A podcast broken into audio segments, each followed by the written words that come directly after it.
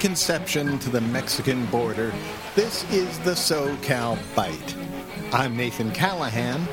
On today's menu, depth of field and fashion, sports and Vogue.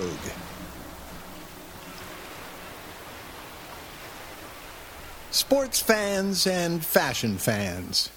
The two pretend they're unrelated. Fans of sports worship the moment of anatomy and athletics. Fans of fashion worship the moment of anatomy and aesthetics. They act as if they're not family. Who are they trying to fool? The swish of the skirt and the basket, the sharpness of the stiletto and the cut block, the grace of Chanel and Willie Mays. It's so obvious. A little family therapy might help. The highlight reel is the fashion spread, is the highlight reel is the fashion spread. A feathered boa and a reverse layup are the brother and sister of flamboyance and flair. Why can't sports and fashion fans kiss and make up? LeBron and Donatella Versace, Michael Vick and Alexander McQueen, the Super Bowl and the Academy Awards all feed the same family. Were sports fans and fashion fans separated at birth? One but for the distance?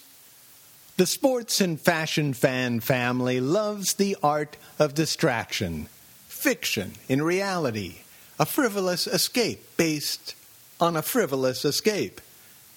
When sports icon Kobe Bryant vogued for the May 2010 LA Times Magazine fashion shoot, he knowingly or not framed the glitziness and shallows of both worlds. Kobe wore his game and fashion face between a white pilgrim hat and white bow tie, a striking contrast to the Black Mamba himself, a snake who glides down the basketball court and fashion runway a la mode. Sports and fashion. Nothing is serious. It's all so serious. How grand. Paparazzi swarmed over power forward Lamar Odom, who fancied some of Kobe's photo shoot wardrobe. There's some unique pieces in there, he said. He could have been talking about the Miami Heat. I think Miami will take it all this year. And so will Valentino Garavani. Violence is what separates sports and fashion.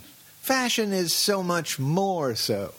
The backstabbing, the competitiveness and nastiness. What's a hip pointer compared to a tight corset? But fashion should ease up on sports. It's not like sports doesn't have joie de vivre. The word sport comes from the French. Isn't that proof enough? They said de sport, meaning leisure. In the English language, sport is defined as amusement and entertainment. Sounds like fashion to me. The sports and fashion fan family uses the same part of the brain for their magnificent, trifling amusements.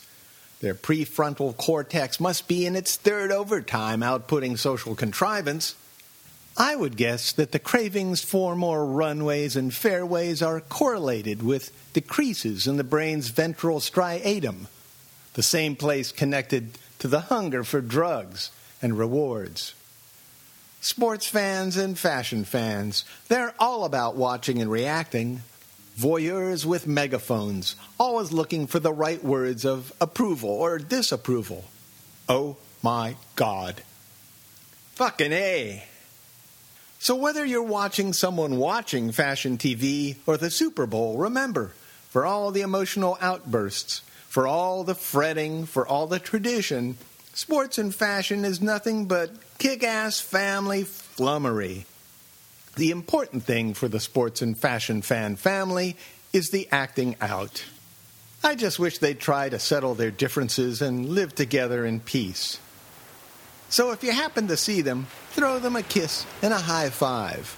Remember, fans at heart are blood. Let's help bring their family together.